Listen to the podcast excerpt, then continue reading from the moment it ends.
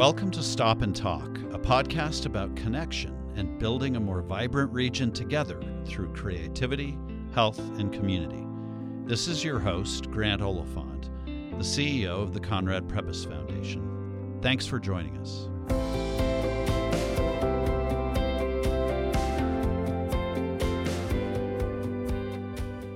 On this episode of Stop and Talk, we welcome Megan Thomas, President and CEO of Catalyst of San Diego and Imperial Counties, of which the Prebys Foundation is a proud member. In addition to her eight years at Catalyst, Megan has served as San Diego Coastkeepers Executive and Development Director and the Director of Foundation and Corporate Relations for Teach for America. I hope you enjoy the conversation.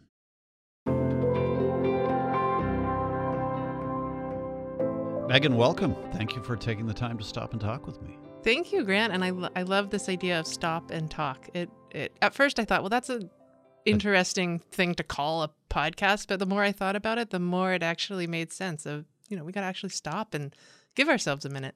Thank you for that. That we're going to use that as a promo because that's pretty much the idea here is to take a moment out to, and that's what we have to do more of in modern life is take a moment to connect and find time to really understand each other, right? Yeah, it's yeah. true. And I think, you know, certainly in the last few years, but just generally, we're all so rushed and driven to accomplish what we've set out for ourselves, what mm-hmm. someone else has set out for ourselves, that this notion that spending time in conversation, spending time in thought um, is somehow uh, lesser. Uh, it, it, has been absorbed a little bit into society and into uh, how how we work with one another.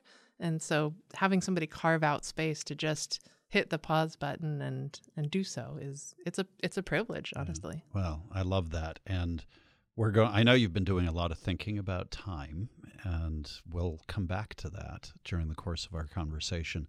But let's start by introducing you to people. Uh, although many listening to this program will will know you already, but tell us a little bit about who you are. Sure. Yeah. The the danger of staying in one place for too long is uh, you you start to pop up on Google. You start to see people who you're supposed to know.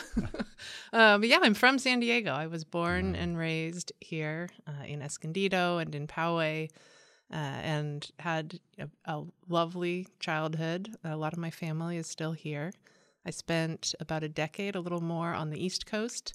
Uh, and I really recommend that to folks who who I can influence. Is that uh, especially being in such a beautiful place? Uh, there's this interest in oh, I'm going to stay here. I'm going to go to a local school, et cetera, et cetera. And we have wonderful schools, but I think it really did me a great service to go away and see how other people live and what other cultures and sort of ways of being are, and importantly, how they see us. Surprisingly short story. I was talking to someone who said, you know, people on the West Coast are just they're uh, they're so they're so fake. They're they're just not very nice. Mm. And I mm. was like, I don't I don't understand that. Yeah. You know, because in my experience being on the East Coast, I'd walk around, I'd smile at people, you know, I really I thought this was a great thing and what they explained was no, in in New York someone might not smile at you, but they're going to be real with you on the west coast you don't know what you're getting. Everybody's going to smile at you but they're not being real. Like they're not they're not having a relationship with you. Uh, and so it was just an interesting take on what it means to even in a, in a split moment to connect what with somebody. friendliness? Mm-hmm. exactly yeah, that's great. Exactly. Um, but i came back here after a couple of rounds of schooling and some work to work in the nonprofit sector. I worked for San Diego Coastkeeper, which is an environmental advocacy organization, for about six years, and then was very fortunate to join what was then San Diego Grantmakers uh, and is now Catalyst of San Diego and Imperial Counties uh, to work in the the the the philanthropy adjacent sector, right, right. the the the incredibly exciting world of infrastructure. What was it that drew you to the nonprofit sector? Mm. Because you mm. came out of Yale School of Management, I think, I sure and came back to San Diego and decided to dive right in with a nonprofit working on environmental issues. Why? Yeah, um, so from the time I was in eighth grade, I had uh, a, an amazing social studies teacher, Miss Sanseverino. Uh, she lit a fire that I would be able to be this international titan of business.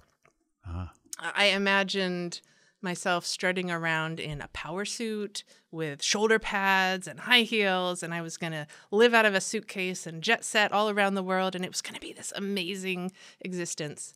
Uh, so I went to business school. I thought, oh, I'm going to either major in Spanish and get a certificate in business, but no, I'm going to I'm going to get a business degree and I'll just study Spanish on the side, and that'll be great. Turns out I loved Spanish. I enjoyed business.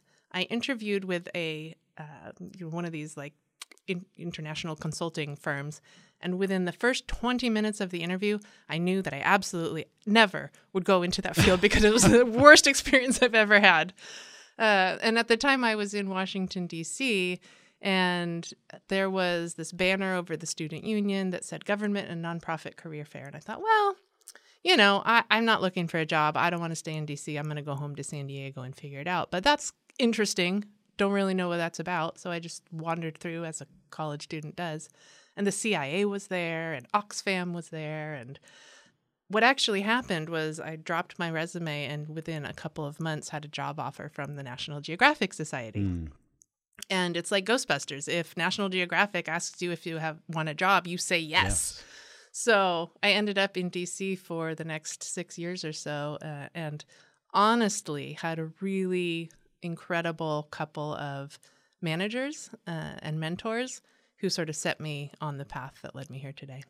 That's fantastic. It's how we often get to the places we're going Yeah. in life. It's true. On that score, you when you um, came to San Diego and eventually ended up working at San Diego Grant Makers, you worked for a woman who was a legend Yep. in the in the nonprofit arena. Tell us a little bit about what it was like to work at Grant Makers, and then what you've tried to do as leader of what is now Catalyst. Yeah. So lots of people will know that you're talking about Nancy Jamison. Yes. uh, and she is an institution. Um, and you know, uh, she created an environment. Uh, so, Catalyst of San Diego and Imperial Counties, we changed our name two years ago to sort of reflect the more proactive stance that we have. But it's been around for 50 years as an organization. And Nancy's leadership over more than a decade really took it into the position to be able to take that thoughtful, proactive, uh, participatory stance, building on what was a legacy of creating a space where people could come to have hard conversations. Mm. Uh, she really embraced her role as a, a, a leader of service, I would say, as a nurturer of people. And grant makers became a place that you came not just to learn about how to do good philanthropy, but a place that you came to talk about those resources, to talk about where did they come from, who isn't at the table, how can we work more collaboratively together. And my first job was actually inspired by Nancy saying, um, at, at one point, we were very fortunate to connect with the Satterberg Foundation and have partnered with them for about six years uh, to bring some funds into the region. And part of that was building the capacity at uh, Catalyst to host funder collaborative groups. And my first job there was as senior director of collaborative philanthropy. It was meant to sort of systematize and bring together in a cohesive strategy how we can unify independent parties who are distributing funds to to have the time to get together and think about their collective impact, Mm. not like big C, big I, but just like their their their total impact and how they can do it better together. So how uh, when you when you took over Mhm. as leader of the organization, did it give you pause to to follow somebody like Nancy, and how did you wrap your head around what the opportunity was? I, I, it certainly gives me pause. It's a legacy to live up to, uh, but I, I take pride in knowing that Nancy believed in me. Mm. Um, she actually left the organization uh, because she was ready to move on to other things. Uh, and and very sadly, very tragically, um, we lost her to cancer just a couple of years later. But she had laid out the idea that she could be of service in other ways, and that the organization could grow and thrive under new leadership because we had been set up to do the things that we're doing today. Uh, and th- and that means that you know we're all fortunate to be in this field of philanthropy. And for the most part, that hasn't come from any particular um, effort of ourselves beyond the sort of you know fill out a resume or right. or be born into the right family or what have you. So we really have a responsibility to steward that wealth in a way that recognizes uh, that it's really the communities that we're working in who have built that wealth over time. There's a disparity in how it's distributed, but there are enough resources for everyone to thrive. Mm-hmm. The reason that we have differentiated outcomes is because some have control over wealth and others don't. And so shifting from who we have been as San Diego grant makers into who we are now as Catalyst has been about continuing to build spaces, but to really much more specifically have those conversations and talk with folks about what are you trying to do to address the fact that you can write an X number dollar of check to a community that you have no knowledge about? And how can we really bridge and build relationships that allow us to return some of that self determination to the communities that it's been taken from historically through slavery, uh, genocide of indigenous peoples, labor exploitation, all of these things that our country has in its past, but doesn't have to have in our future. Right. You know, I think um, as I think about the shift that you've made, uh, it is a brave one and it has required some courage on your part. You know, people listening may not understand, but a grant makers association is just typically a membership association of foundations or people interested in philanthropy, and it's a a, a vehicle for convening those folks, sharing resources, talking about ideas, but it doesn't necessarily have to have a point of view. Mm-hmm. And what you've done is shift Catalyst in a direction where it has a point of view. How has that been? It's been great. And and I will credit our board of directors for putting in a, a lot of hard work over the last many years to get to the point where this is what they want. Mm. You know, because we're a nonprofit organization and we can have another podcast to talk about all the foibles of how, you know, nonprofits are set up, but we are our mission is set by our board of directors. And they have said, look, in able to remain relevant in this community, we need to do something additive. Mm-hmm. If if all we're doing is taking resources to hold meetings, even though that is in fact more or less all we do, uh, we we need to be a multiplier effect. And so, uh, you know, people ask, "Oh, well, didn't you lose members? You're coming out and you're talking about DACA, or coming and talking about LGBT community members and their rights? And the answer is no. Uh, we've had some good conversations. Uh, we've had people who ask us why, saying, you know, this isn't your lane. You're you're meant to be convening us for meetings about Form 990s, and they want to know why we're talking about these things. But uh, as far as I can tell, uh, that just opens a door to help everybody come to terms. And, you know, not everybody's going to come to the same place.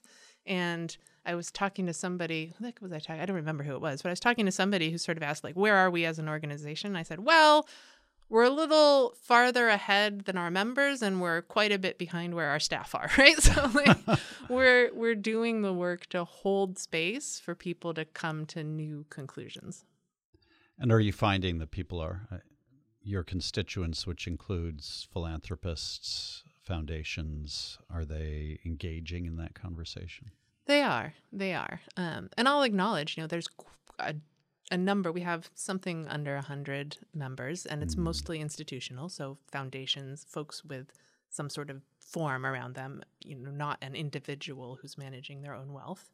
Uh, and it includes community foundations whose donors are those people. Right so not everybody is at our table, but that's okay. You know, mm. we're not trying to be everything to everybody, and we have incredible partners in the community from the U- University of San Diego Nonprofit Institute. I'm gonna so I'm gonna say some and forget others. Right. So I'll just stop right there. right, but right. we have incredible partners in the community who are doing different pieces of this work.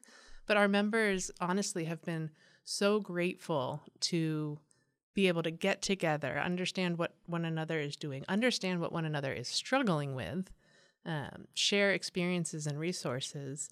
That we've only seen a hunger for more of this, mm. more conversations with folks that they wouldn't otherwise be able to meet with, whether that's you know somebody who lives and works down the street or somebody who's coming from another state.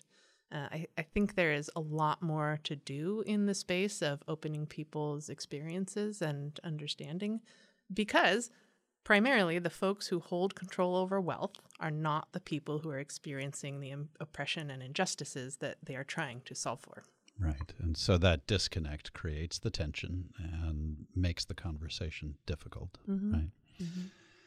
Let's let's pause for a moment to talk about the plight of nonprofits more generally or the challenges you you said it would yeah. require a whole other program and it probably would but i think it's important to understand what it's like to be a nonprofit yeah. at this point in time and uh, particularly to be a nonprofit at this point in time in san diego mm-hmm. uh, my observation about where we are currently is that organizations are facing a myriad of social challenges coming out of the the period after well we're not really post covid mm-hmm. but we're post let's say post pandemic uh, after the murder of George Floyd all the social disruption that happened and the economic dislocation that resulted from that.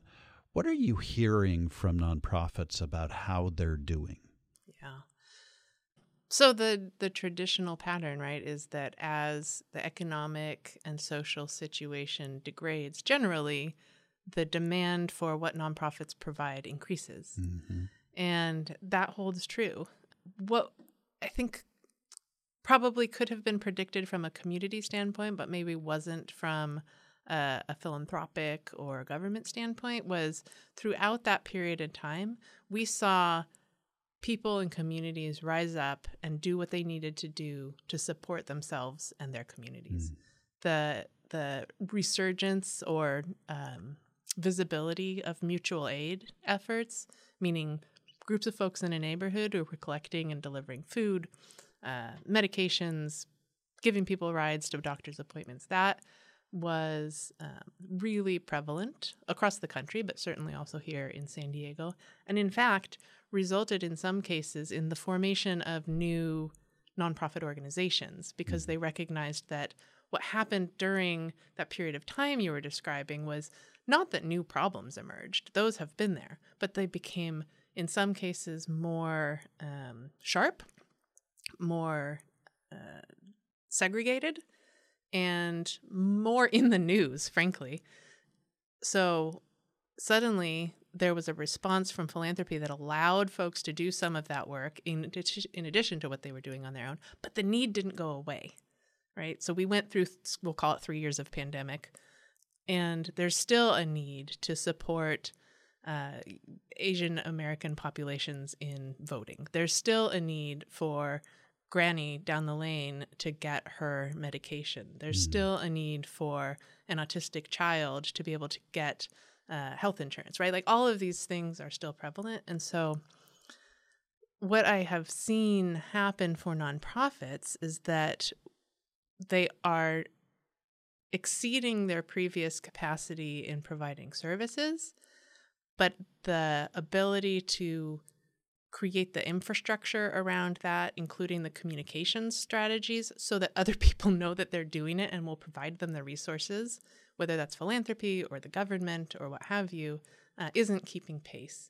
And so we have a lot of folks who are struggling to hire folks to do the grant writing to qualify for certain funding streams and the answer isn't always funding i you know right. we we work in right, funding and so right. we talk a lot about funding as though it's the the the best and highest um, goal uh, but i want to acknowledge also that there are a lot of other things but I would say that the biggest gap I'm seeing in the nonprofit community right now is that capacity to sustain themselves in a way that is healthy for the organization, the employees, the volunteers, and the community. The University of San Diego's um, State of the Nonprofit Sector uh, report this came from the Nonprofit Institute um, last year, indicated that San Diegans as a whole have a lot of admiration and support for nonprofit organizations. Um, at the same time, that doesn't necessarily get translated into the type of support, monetary or otherwise, that the sector needs in order to re- respond to the levels of need that it's experiencing. Is that something, and I don't think that's unique to San Diego. I actually think the level of awareness of the nonprofit sector here is probably higher than in mm-hmm. many other communities. But why do you think there is a disconnect between what people know and value about nonprofits and their willingness to get behind their work? There's so many things we could talk about. uh, the one thing I, I would start with is by saying we need to look at one of the disproportionate facts about giving is that folks in households with lower incomes give a higher percentage of what they have hmm. to the community than those in in higher. So we're not talking about absolute numbers. We're just talking about right. percentages. percentages. Right. So you know, writ large in layman's terms, it would be like folks with less money are more generous, um, and I think there's a lot of psychology behind that. But important, uh, and there's a lot of economics there, right? That that insists that stay true because the richer you are, the easier it is to invest to become richer and richer. We saw that through COVID. You know, mm. if you mm. had a, a, retirement fund, it got richer over that period of time. And we're in this like, do we have a recession or not period right now? But that's important to talk about because when we look at the metrics that USD puts out, which are really important, um, and Catalyst is actually syncing its member like funder survey with the USD survey this year, so we can say what are the nonprofits saying, what is philanthropy saying, do they match? Hopefully, and if not, what conversations do we need to have? But the need to talk about the work that's happening and its importance is one thing. And communications doesn't come naturally. Folks who are doing the work don't immediately think, in addition to like getting these folks to their medical appointments, I need to make sure I write a blog post about that. That's mm. not everybody's first instinct, but that is the primary way that funders are figuring out who they're going to give to. And so that's why you see also a, a higher level of investment into sort of large established organizations who are all doing wonderful work, but whose management structures look more like traditional corporations and the people occupying those seats look more like the donors. So you get white led organizations with CEOs, VPs, directors, managers, etc., who are paid on a certain pay scale and work a standard week. Like that is a lot, it's just a lot easier to understand mm-hmm. for most folks who are in the driver's seat of funding. And one of the things that we're trying to do at Catalyst is get people out into communities just to meet and spend time with some of these grassroots organizations that are the only ones who can re- reach. You know, maybe it's not granny down the street, it's mi abuela, you know, around the corner or right. across the border.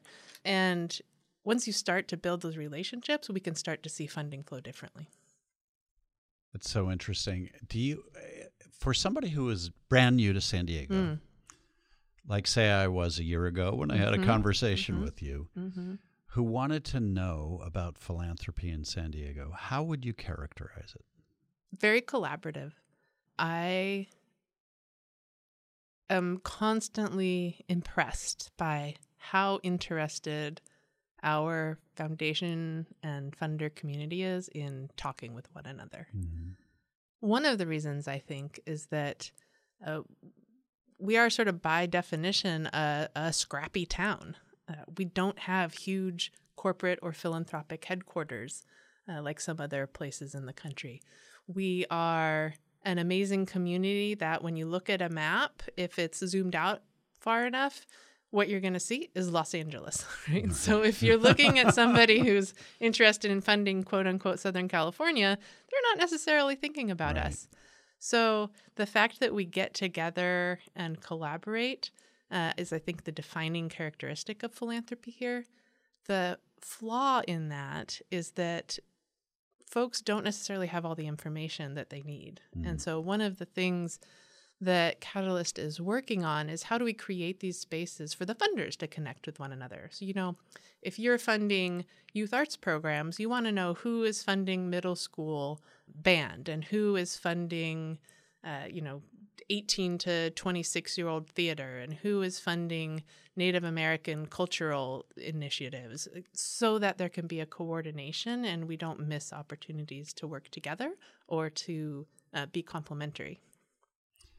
So, as part of what you're doing, you're helping philanthropists and foundations understand a variety of different organizations and approaches to the working community. And I loved your example a moment ago of of the organization led by mi abuela and and the you know neighborhood based focused on on community work maybe not the model everybody's used mm-hmm. to in mm-hmm. their head um, sometimes in the way philanthropy talks about this today we set this up as an either or mm. that it has to be one or the other and as i look around the landscape of san diego i see some fabulous big nonprofits that mm-hmm. are working really hard to think about the community differently to reach out differently and they have scale.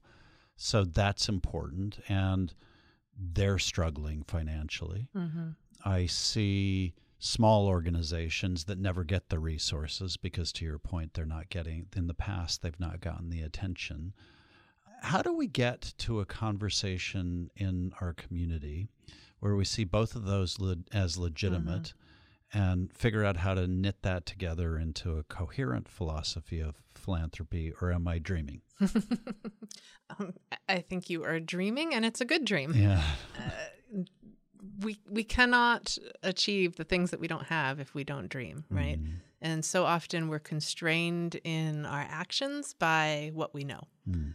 So I I I would say we should all do more dreaming, uh, but the key there is then we have to essentially fund those dreams, mm. right? And if you don't have a two year study with concrete deliverables and data that demonstrates that over time this will scale and result in great things, you still have to fund it because it might. Mm. um, and the challenge, I think, is that that systemically we have as a community acknowledged the need for uh, community based, community led organizations or just groups of people uh, that are reaching out and talking to their peers and delivering services and organizing actions by their peers. We haven't yet gotten our structures or perhaps our mindsets to provide resources there. So what we've done is a challenging problematic interim step of funding the large organizations to then provide funds to those small organizations. And there's some legitimacy to that in that if you want to talk about public dollars, you know, state funds, federal grants, there's so much administrative burden to that that some of those smaller organizations simply couldn't manage. Mm-hmm. Mm-hmm. Some of it is about uh, what's required to qualify, and I, that we could address. But like that administrative burden is a is a real and true barrier. But if you're talking about a twenty thousand dollar grant to do a music program in uh, a, a certain neighborhood, it's called Barrio Logan, right? You should be able to figure out how to just fund the groups that are in Barrio Logan. You don't need an interlocutor, not not because that there's anything wrong with that intermediary organization, but every time we add a step in between, we're shaving off efficiency, we're shaving off dollars, we're shaving off uh, a real connection with the community. So having new ways to fund and really just recognizing that we can def- philanthropy is so privileged. You know, in in many regards, nobody's looking over philanthropy's shoulder you know telling them what they can and can't do so all somebody uh, i was at a conference a national conference of people who do what i do and somebody made the very astute point that almost all the rules in philanthropy are ones that we've made up ourselves. Mm-hmm. There's only a few actual laws. The rest about how we distribute funds over time, the reports we require, the the documentation that we have to have before we give money out, even the notion of needing somebody to sign an agreement, that's just stuff we've made up. Mhm. Uh, so I, I get really excited when people try to just do something a little different that lets go a little bit of the control they're exerting over the funds and says, you know what? I trust you. And if things go way left field not what I expected, well, I was going to give that money away anyway, and now I've learned something. Mhm. And I can attest that that is a sometimes hard thing Mm. for foundations to do. But you're absolutely right that the rules are rules for the most part we've imposed. Mm. And I think we're seeing in the field a growing awareness of the need to trust organizations, which gets expressed in fewer requirements and it get and more general operating grants and more multi-year grants. What excites you most about what you're seeing in San Diego? People's openness to change. Mm. Uh, I, you know, I would never wish upon us uh, anything that happened in the last five years. However, some of the lessons that came out of it um, have really cracked the mold. Mhm. And so when I have foundations come to us, true story, and say, Megan, we really want to fund some black-led organizations. Who are they? you know, on the one hand, you think, Well, well, you're glad they're asking, right? well, exactly, exactly. Think, okay, cool. We're going to work with this. Or when you have a, a giving circle say, you know what, just give that money out early, even though their grant doesn't start for two months and we don't need reports. Mhm. That starts, again, it starts a conversation. It starts to prove that we can, in fact, do things differently. And we've seen more interest in funding community organizing, whether the foundations are calling that or not, but just people spending time organizing themselves so that they have a voice, so Mm. that they can have influence, so that they can create the community that they want to see. That's been super exciting. I've seen more interest in indigenous communities. We have uh, 18 different Kumeyaay tribes in the region, and in Imperial Valley, the Quechan are there as well. And these are folks who are members of our everyday society. This is not a historical fact or a Right, historical right. people. So that's been really exciting. And uh, just Imperial Valley itself, which is to the east of San Diego County. It's the same size geographically as San Diego County. It is economically and culturally linked. I have met more people who are from the Imperial Valley.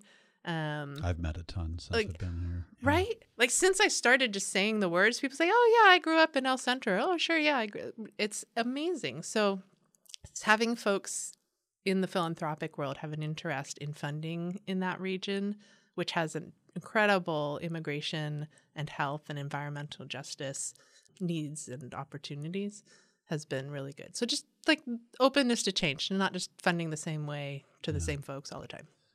And what I love about your good natured understanding of that coming from all kinds of different organizations and folks is we all start somewhere, right? Mhm. So, what you're seeing in general, though, is a willingness to change and move and take on issues that maybe weren't true five years ago.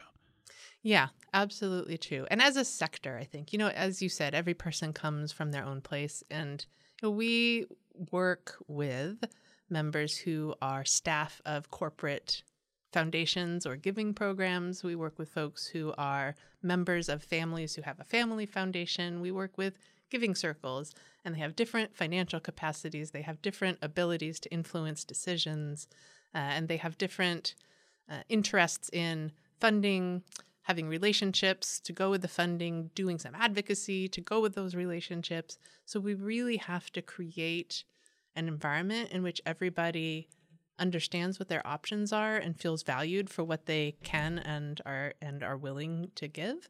And that's sometimes a challenge because we get real excited about something and we want everybody to do the most, the fastest, like and all together.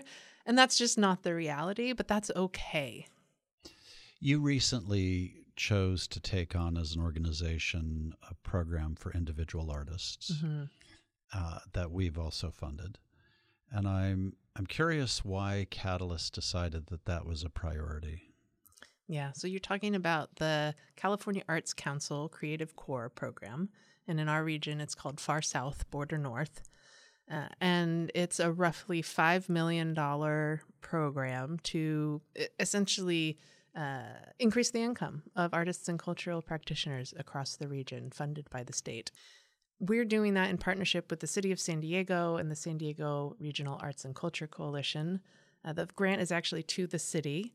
And you know, we started in the in the project just at the invitation of the other partners to offer what we knew about the community-based organizations that uh, might be good good uh, partners to be involved. The reason that we have increasingly over the past five years been involved in public funding efforts is that we recognized our region is not getting its fair share. We also wanted to see what it was that philanthropy could do to address that challenge. During COVID, we partnered with the San Diego Black Chamber of Commerce to distribute small business grants to Black owned businesses. It, that was also in partnership with the city of San Diego. And we recognized that because of our position with philanthropy, we could do a couple of things. One, we knew a lot about how to do grants, and we knew a lot about how to do them in new ways and how to ground them in a community and equity centered uh, process, right? Like take as little of the burden to the recipients and take as much of the burden onto the grant maker. We continue to do that because there's a need in the region for that capacity we were talking about. Another example is the Stop the Hate grant from the state of California, which is about funding groups doing anti hate work. It came out of uh, the recognition that Asian American API communities were subject to incredible hate incidents, hate crimes during the COVID pandemic. And so funding came through. But in our region, there was an API coalition that said, look, the groups that are part of this coalition either are not eligible or don't want to be the recipient and manager of these funds. Mm we want to partner with you to do that because we have a relationship, because we trust you to do this well, and because we know that uh, you can manage it administratively and will be in partnership with us to lead the work programmatically. Similarly, with Creative Corps, the city said, look, we're a government entity, but we know you, we have a relationship, and we want to think about how Catalyst can be the vehicle for a more equitable grant distribution process that goes more quickly and more smoothly and is a better experience for the artists. Fantastic. Well, I'm I'm delighted that you've taken on that role, and it's an important role. And and to all of that, I would just add, at least from our perspective, the importance of artists for San Diego can't be under overstated. Mm-hmm. I think we we need those voices, and we need them to feel like this is a place they can be. Yeah. And by working with the Conrad Prebys Foundation to add another 20 or 30% to that Creative Corps grant, we were able to add almost 50% more to the income that the artists are, are receiving. And that combination of public and private funds uh, is, I think, a little bit of the magic that we're hoping to see continue uh, to replicate into the future. And I do think that that is a magical formula that San Diego can repeat over and over mm-hmm. again. Before we wrap up, uh, I'm I'm just thinking about what you see as the big challenges, and I want to come back to what we mentioned early uh, in this conversation about time, because we've talked a lot about funding, which is a nice term for money, mm-hmm. and we've talked about other forms of support, but the one non-negotiable in life is time, and yet you've thought about how we ma- how we manufacture time, how we create time. So, tell me a little bit about what you're thinking there. The idea of time as a commodity has become problematic mm. for us. Uh, there has been much said in recent time about rest and rejuvenation and wellness and yet, the conversations about remote work and uh, whether or not hybrid works are all about productivity. Mm-hmm. If you ask my husband or even my colleagues what I do, they say, "Well, she has a lot of meetings," and it's true. my calendar is is is terrifying. uh, but what that actually looks like is building relationships and cultivating trust. And if we hope to make a change in the our society uh, through the activities of a social sector, we have to have more relationships and deeper trust. And that means we have to have the time to get there mm.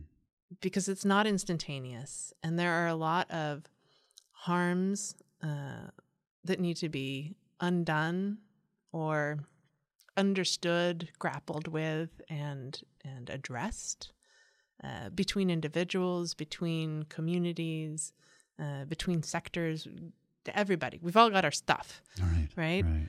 Um, and so, I think our biggest challenge is to say we are going to set aside the time, and by set aside the time, it means we have to all agree that we don't need a concrete deliverable to come out of a period of time, other than some folks got together and and spoke. Mm-hmm. There's a really salient for me example of that in a group of nonprofits called San Diego Leaders. They were a couple of dozen uh, nonprofits working broadly defined on leadership development. So, get out the vote, or how to be elected, or just what your rights are as a parent. And some of our members, uh, back about seven, eight years ago, sort of looked around and said, you know what, we've got a bunch of uh, nonprofits sort of doing the same thing. Maybe they should get together. And there's a little bit of conversation. Do you want to do this? Would this be helpful? Okay, great. And those foundations said, we will fund you for five years to just get together as a cohort. And I can tell you from firsthand experience that it took probably two years to even get to a place where those organizations were ready to talk about their shared vision and their shared objectives. Wow. wow. And it's been beautiful. It's been challenging, but it has really resulted in a, a network of nonprofits that are connected in a way and not you know not to take away for it's not like we did this for them but just the fact that they had that space and were told we're going to provide this space. We're going to hold this space for you. We're going to feed you lunch and we don't expect anything from you other than that you work together has really sort of set my mind as to both what is possible and what is required for us to get to that collaborative understanding place where everybody knows what their place is and that it's it's different that we're all different but we're all in this together in our work we uh, we absolutely believe the statement about that that community moves at the speed of trust mm-hmm. and your example is a perfect illustration of why that is you know that we in in some ways, Megan, where um, well, we are both in the same business, which is, you know, I'm thinking we could say it's about philanthropy, we could say it's about social change, which it is, but I think it's also about helping our society find hope in a time when there, I think there's a lot of struggle over that because of what's happening with climate change, because mm-hmm. what of what people see happening in national politics, and the national scene. They the, the the epidemic of loneliness in the country. It's easy to despair. Mm. What is giving you hope now in the work that you're doing? It's really the people. No, it's a pat answer. But I had a conversation today that I'll share that brings a lot of things together uh, that gives me hope that we're on the right path. There is an effort led by a remarkable individual named uh, Marc Philpart called the California Black Freedom Fund. This is a collaborative fund that a number, about a dozen or so funders have uh, contributed to. It's an effort to raise $100 million to start uh, to support Black Power building, uh, which essentially means that people who identify as Black in our communities have a voice in the future of our state. And the way that he talks about the work specifically identifies the need to build community power, incorporates partnerships with policymakers at the state level who have recognized that they can and must speak out about the disenfranchisement of Black communities and the need to return wealth and wealth building capabilities to Black folks. And also about the broad diversity in our Black community. You got Black refugees and immigrants, especially here in San mm-hmm. Diego. You also have Black folks who are not immigrants. You've got amazing artists and entrepreneurs. You've got business folks. You've got uh, people who are mothers. There's just so much richness. And yet, at the same time, this is something we have to call out specifically because of the history of slavery and racism that has denied the Black population their rights. And here we have a statewide effort led by somebody who has political support and financial support. And there's a really bright future for this effort. So I think if we can do something like that, almost anything is possible. Mm. Well, thank you for that example, and thank you for the work that you're doing. I really appreciate you taking the time to stop and talk with me. This has just been a wonderful conversation, and I really am grateful for the work you're doing. As as am I to you and your team. It's not something that anybody can do alone, and so mm. it's good to be here with you today, and and uh, as we do the work in an ongoing way. Thank you.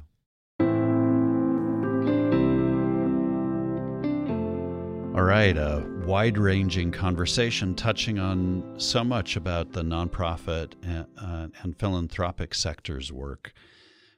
I like that we had a conversation, though, first about community, and that Megan touched a couple of times on how San Diego sees itself as a scrappy community. That when people look at Southern California and just think LA, we've had to define ourselves against that and be our own thing which has been my experience and is absolutely true. I also like the perspective of a homegrown San Diegan who then moved to the East Coast, experienced life and education there, and heard how other people perceive us, including that the niceness of this community is quote unquote fake. Again, not how Megan's experienced or how I've experienced it. And it's good, though, to see that we have a unique culture and style which by the way we can be very proud of and and and see at the same time through the lens of other places. Uh, so that part of the conversation was i think i think fun and and worth reflecting on. In terms of the larger challenges confronting the sector that we're a part of uh, megan's emphasis through catalyst on focusing on under resourced groups and communities, groups working on the ground to actually change the equation in their communities, is an important for rem- reminder for all of us in philanthropy that as we do this work, it really is important to be listening to and supporting the people in communities who are doing the hard work of trying to bring about change there, and not just only working through the traditional avenues. Her her comment that we need to be strategic in thinking about our giving and not just handing out money in the same old ways was important as was her counterpoint to that, which is the importance of trust and listening to organizations and to groups and supporting what they think is important. I think she really made a, a case for the challenges confronting nonprofits in this unique moment in time where they are not only constrained and challenged economically, but also culturally to meet the changes of the moment and to figure out how they remain relevant in the middle of it. One way that she emphasized was talking about the role of communications. And it is true that many nonprofit organizations and many philanthropic folks and organizations lack either training or resources to communicate well. But what she underscored, and I would underscore also, is that it is through telling our stories that we begin to bring about the change that we're all looking for. She also noted, in response to a comment I had made, that we can't collectively achieve what we what we don't have if we don't dream about it. We have to be willing to dream and really aspire in bold new ways in order for us to begin to change the present circumstance. And I think that's the work that she set about doing with Catalyst. It's the work that we are collectively embarked upon doing in the philanthropic and nonprofit sectors. And I look forward to more conversations about this in the future as we seek to change the landscape for philanthropy in San Diego. Thanks for listening. Join us next time, and please be sure to subscribe, rate, review, and share this podcast. Stop and Talk is a project of the Conrad Prebys Foundation. It is produced by Crystal Page and Adam Greenfield. It is engineered by Adam Greenfield and recorded in the Voice of San Diego studios. Thanks again.